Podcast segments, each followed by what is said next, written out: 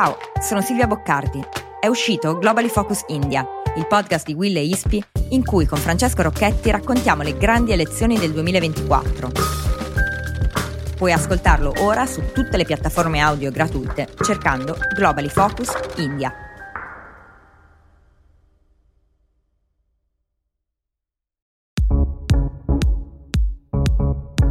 Ciao, sono Mia Ceran. È giovedì 1 febbraio 2024 e questo è The Essential, il podcast di Will che ogni giorno racconta per voi l'attualità dall'Italia e dal mondo in 5 minuti.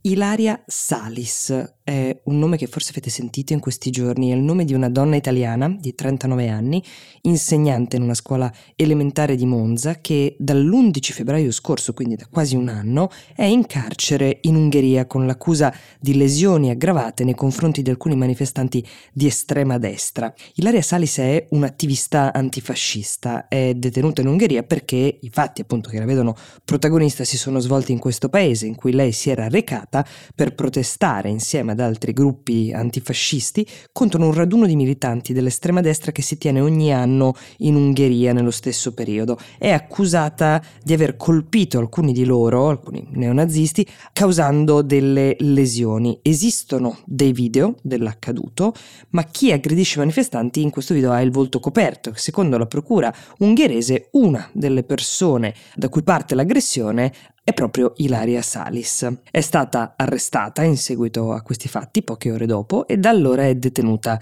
in un carcere ungherese. Ma perché questa storia viene fuori, almeno così sembra, soltanto adesso? Perché sono uscite delle foto e tutti quanti sappiamo che un'immagine vale più di mille parole.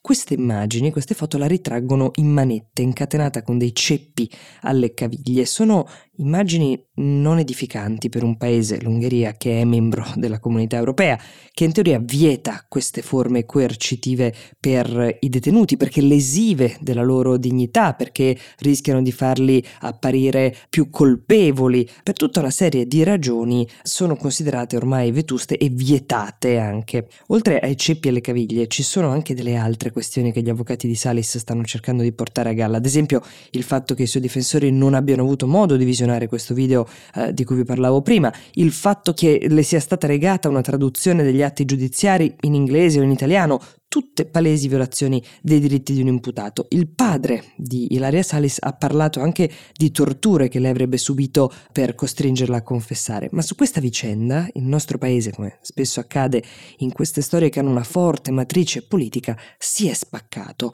Le prime accuse sono state mosse alla premier Giorgia Meloni, notoriamente in ottimi rapporti con il premier ungherese Orban, perché non si è mossa per tutelare, questa è l'accusa, a sufficienza una nostra connazionale cui vengono negati dei diritti fondamentali. Salvini poi si è affrettato a dire che qualora fosse giudicata colpevole non potrebbe certo più fare l'insegnante. Um, un eurodeputata leghista, Ceccardi, ha anche dichiarato Ilaria Salis deve restare in galera perché bisogna sempre ribadire la lotta al terrorismo rosso.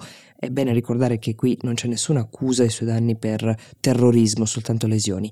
Tanti si sono schierati invece al fianco di Ilaria Salis, persino lo showman Fiorello, pensate nel suo programma, ha chiesto al ministro Tajani di far tornare Salis a casa per darvi l'idea di come questo caso sia esploso mediaticamente pur essendo nato un anno fa, sempre grazie a quelle foto che hanno suscitato tanto scalpore. La procura ungherese ha chiesto 11 anni di carcere qualora Salis decidesse di patteggiare patteggiare, ma lei si professa innocente, quindi rischia addirittura la pena massima che per questo reato in Ungheria è di 24 anni.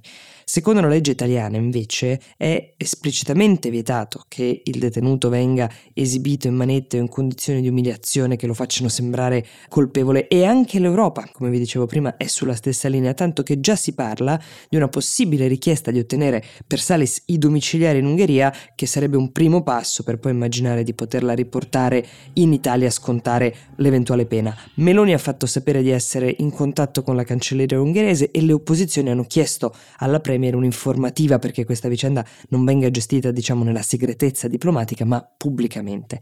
Al di là della divisione sul colore politico che polarizza l'opinione pubblica, esiste un tema europeo di garanzie dovute a chi è sottoposto a processo, dicevamo di dignità minima, eh, che deve essere uguale per tutti i detenuti, condizioni che l'Europa ha anche sancito e che deve pretendere tutti i paesi che ne fanno parte rispettino. Al netto del nostro passato politico, di quello scontro che sembra ancora vivo tra militanti di estrema destra e di estrema sinistra, quello che investe Salis in questo momento e chiunque si possa trovare un domani nella sua stessa condizione è un tema di civiltà che riguarda non tanto il nostro passato quanto il nostro presente e il nostro futuro. The Essential per oggi si ferma qui, io vi do appuntamento domani e vi auguro una buona giornata.